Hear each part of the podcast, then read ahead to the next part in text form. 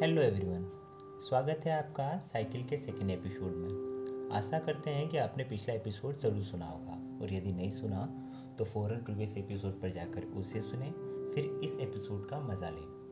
पिछले एपिसोड में हमने जाना कि बद्री ने कैसे बड़ी मेहनत करके काफ़ी समय के बाद साइकिल लेने के लिए कुछ पैसे इकट्ठे करे थे, पर उसका भाई उसे रेडियो लाने के लिए पैसे मांगता है, जिस पर उसे उसकी माँ डांट फटकार लगाती है और वो घर पर अपना गुस्सा निकाल कर बाहर नदी किनारे बैठ जाता है। अब सुनिए आगे क्या होता है। बद्री अपने छोटे भाई के कड़वे शब्दों को बार बार याद करता है और फिर निर्णय लेता है कि रेडियो लाने के लिए पैसे दे दिए जाए, कम से कम ऐसा करने से घर का कलेश मिट जाएगा। और वो शंकर को बुलाकर रेडियो लाने के लिए पूरे डेढ़ सौ रुपये उसे देता है। इधर जैसे ही शंकर को पैसे मिलते हैं, वो तुरंत ही रेडियो लेने के लिए निकल पड़ता है। पैसे देने के बाद बद्री हिसाब लगाता है और सोचता है कि अब उसके पास केवल छह सौ सत्तर रुपये ही बचे हैं। उसे खुशी थी इस बात की कि चलो शंकर का गुस्सा शांत हो जाएगा और उसकी इच्छा पूरी हो जाएगी, पर बद्री की साइकिल खरीदने की सारी कोशिशें हमेशा की तरह बर्बाद हो जाती हैं। इससे वो दुखी भी होता है, पर बोले तो बोले किसे। घर का मुखिया होना कोई आसान थोड़ी ना है। खैर, अगले दिन की सुबह कुछ इ, कुछ इस प्रकार होती है।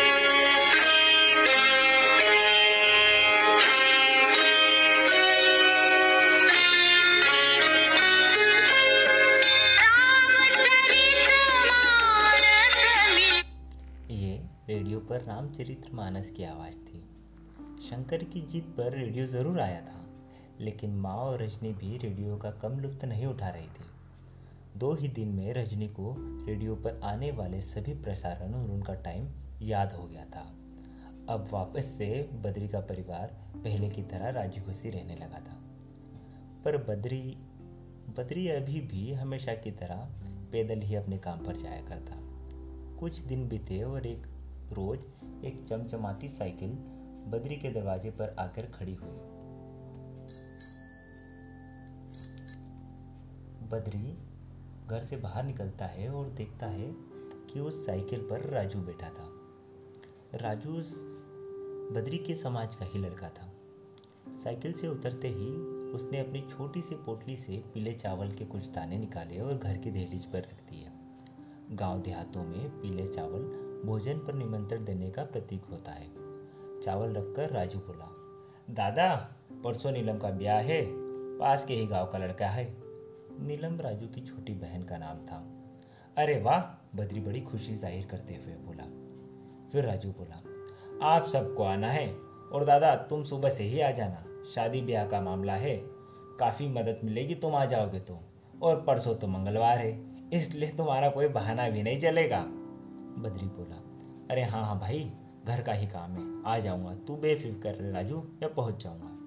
तो ठीक है दादा, मैं चलता हूँ, बाकी जगह भी न्योता दे दूँ। हाँ हाँ ठीक है, बद्री ने साइकिल की तरफ देखते हुए कहा। राजू बद्री की नज़रों को देखकर समझ गया था और पूछने लगा कि दादा, तुम भी तो साइकिल लेने वाले थे, अब की बार लिए नहीं क्या? बद्री बोला, अरे वो थोड़ा ज़रूरी काम आ गया था, इसके लिए कुछ पैसा कम पड़ गया, बस अगले महीने की तनख्वाह मिला के थोड़ा पैसा और जोड़ के नई साइकिल ले लेंगे। राजू बोला, कितने पैसे कम पड़ रहे हैं दादा? बद्री बोला, मतलब अरे दादा, तुम्हारे पास कितने पैसे हैं और कितने कम पड़ रहे हैं ये बताओ। बद्री बोला कि कुछ साढ़े छः सौ रुपये रखे हैं मेरे पास, और इस हफ्ते की दिहाड़ी मिलाकर आठ सौ साढ़े आठ सौ के करीब हो जाएंगे। राजू कुछ सोचता है और फिर बोलता है, अरे दादा चिंता मत करो, काम हो जाएगा। बद्री बोला, पर कैसे? राजू बोला, अरे वो जो दयालपुर वाले सिंधी काका है ना, मुझे बहुत मानते हैं, मैंने भी साइकिल वहीं से खरीदी थी, और मेरे पास भी कहाँ पूरे पैसे थे, जो थे सो जमा कर दिए, और फिर उनके मैकेनिक का हाथ टूट गया था, तो वहीं पर काम करता रहा और पूरे पैसे कटा दिए। बद्री ने जैसे ही ये बात सुनी, उसके चेहरे पर खुशी के मारे चमक आ गई थी। वो बोला, पर राजू, वो तेरे कहने पर उधार पैसे मान जाएंगे? राजू बोला, अरे हाँ हाँ दादा, तुम ये ब्याह तो हो जान दो, फिर शुक्रवार को ही अपन चलते हैं, काका तो मुझे बहुत मानते हैं, बेटा बेटा करके बुलाते हैं, मेरी बात नहीं डालेंगे। बद्री खुशी से बोला, ठीक है राजू, और हाँ, शादी में कोई भी काम हो मुझे बोलने में कतराना मत। नीलम मेरी भी बहन जैसी है, बेझिझक बताना। राजू मुस्कुराता हुआ बोला, ठीक है दादा, और साइकिल पे पेडल मारते हुए आगे बढ़ा। बद्री को खुशी के मारे रात तक नींद नहीं आई। रात भर साइकिल के बारे में सोचता रहा। इधर एक दिन गुजरा और अगले दिन मंगलवार आया। बद्री सुबह से ही तैयार होकर राजू के गांव चला गया। शादी का पूरा काम संभालने लगा। बारातियों की देखरेख से लेकर तो हलवाई की भतोड़ तक जी जान से काम करने लगा। और रात को जाते जाते राजू से बोला कि फिर शुक्रवार को चलना है ना। राजू बोला, हाँ हाँ दादा, फिक्र मत करो, मैं तुम्हारे घर ही आ जाऊँगा, साथ में ही चलेंगे। और फिर निकलता हुआ हमेशा की तरह ग्यारह रुपये की जगह इस बार बाने में बद्री ने इक्कीस रुपये दिए। राजू बड़ा खुश हुआ। शुक्रवार में भी दो दिन बाकी थे।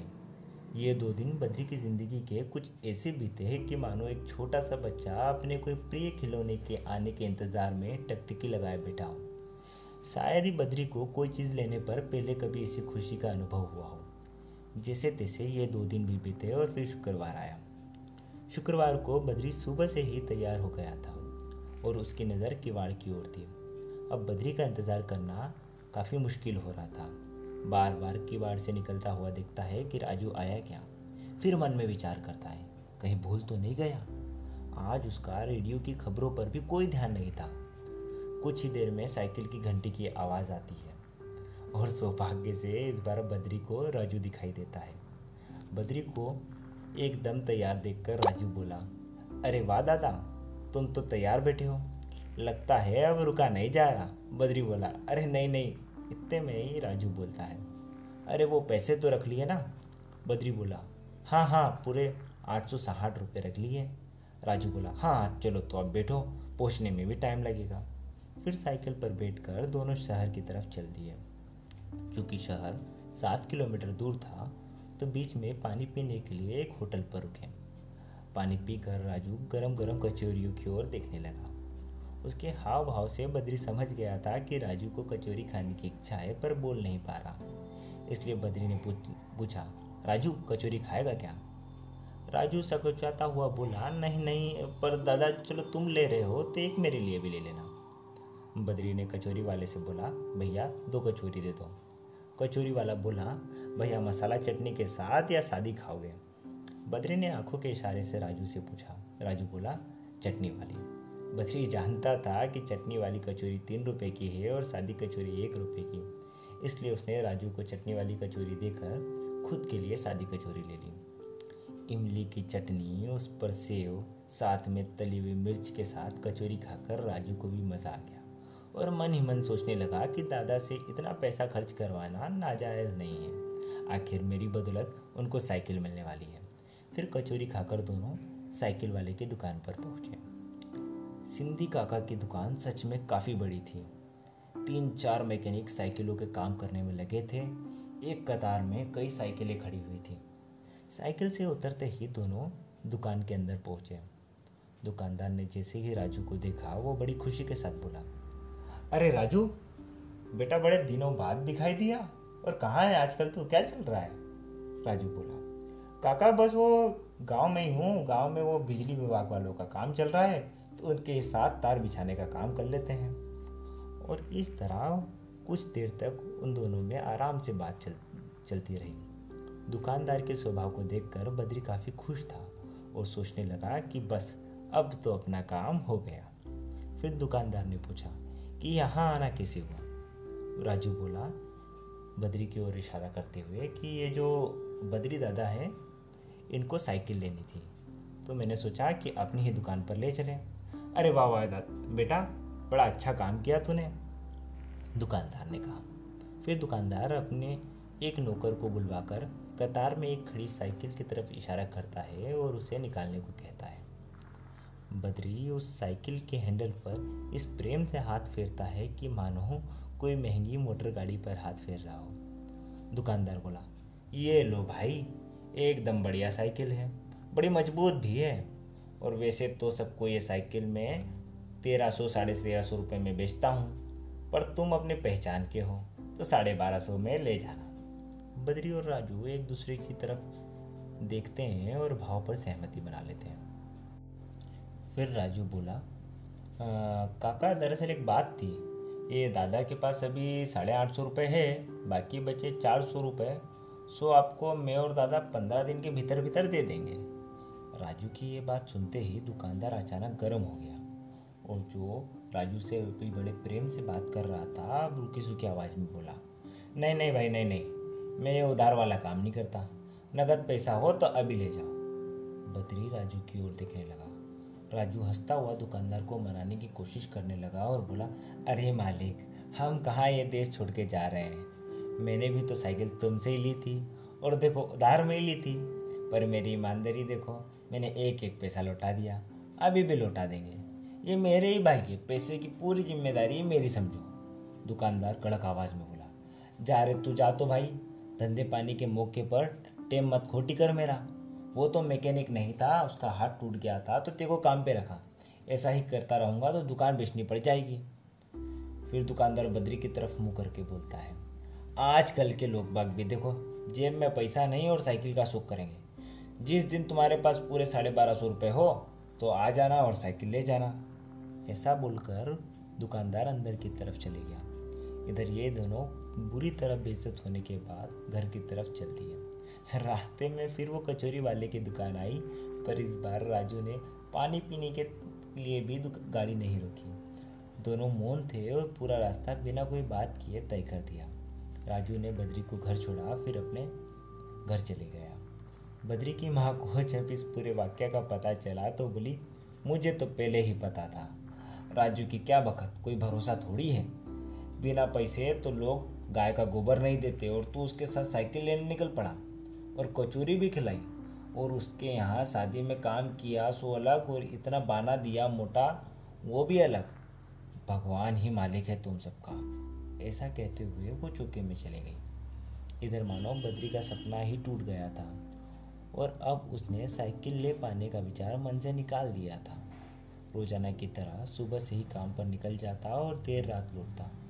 रास्ते में लोगों की साइकिल जैसे ही दिखाई देती तब तो उसको साइकिल लेने की जिज्ञासा की जगह दुकानदार के द्वारा करी हुई बेइज्जती याद आती।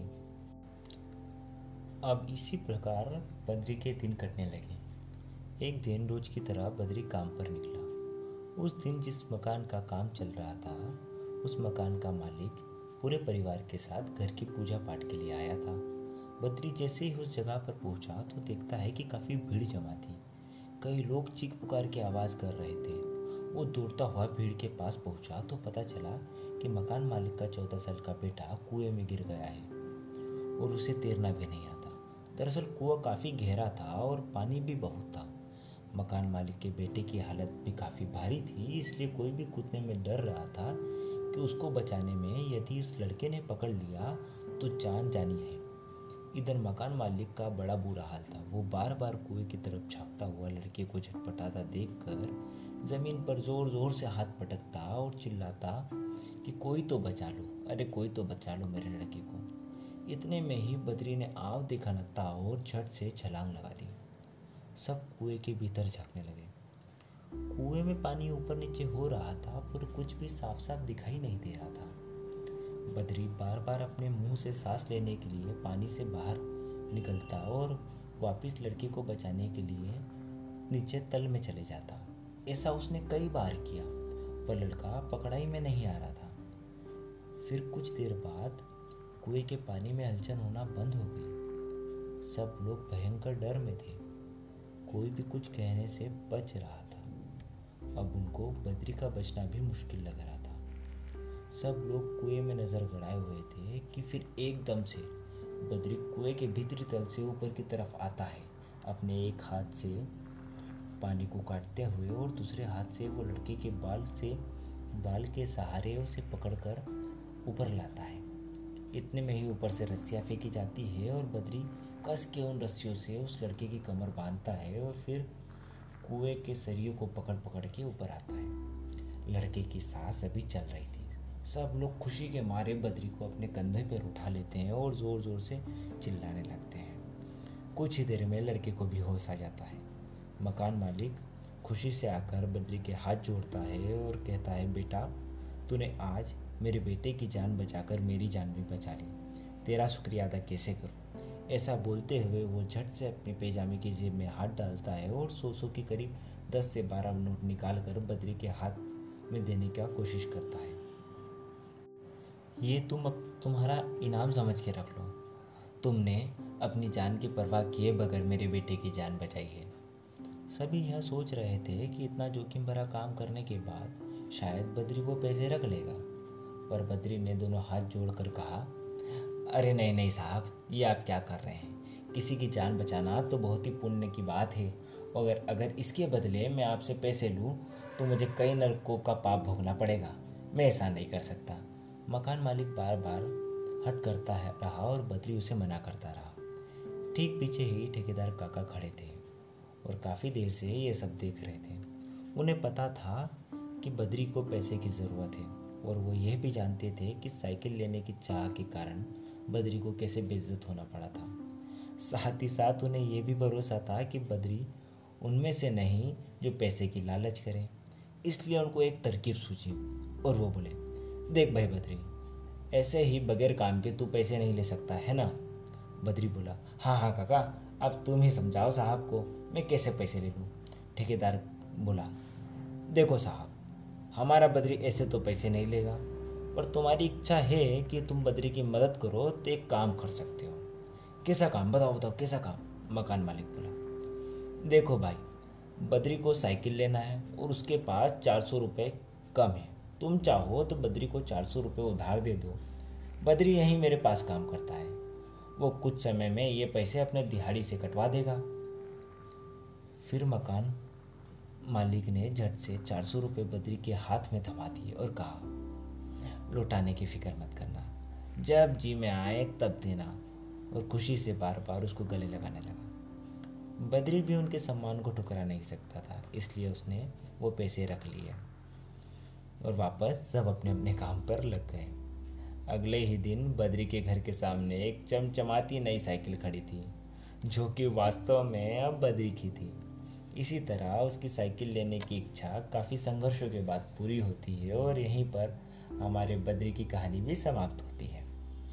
Thank you everyone for listening this story. मेरा नाम है अभिषेक शिवहरे और उम्मीद है कि आपको ये मेरी लिखी हुई स्टोरी पसंद आई होगी। प्लीज़ हमें ज़रूर बताएं कि आपको हमारी स्टोरी कैसी लगी। Thank you.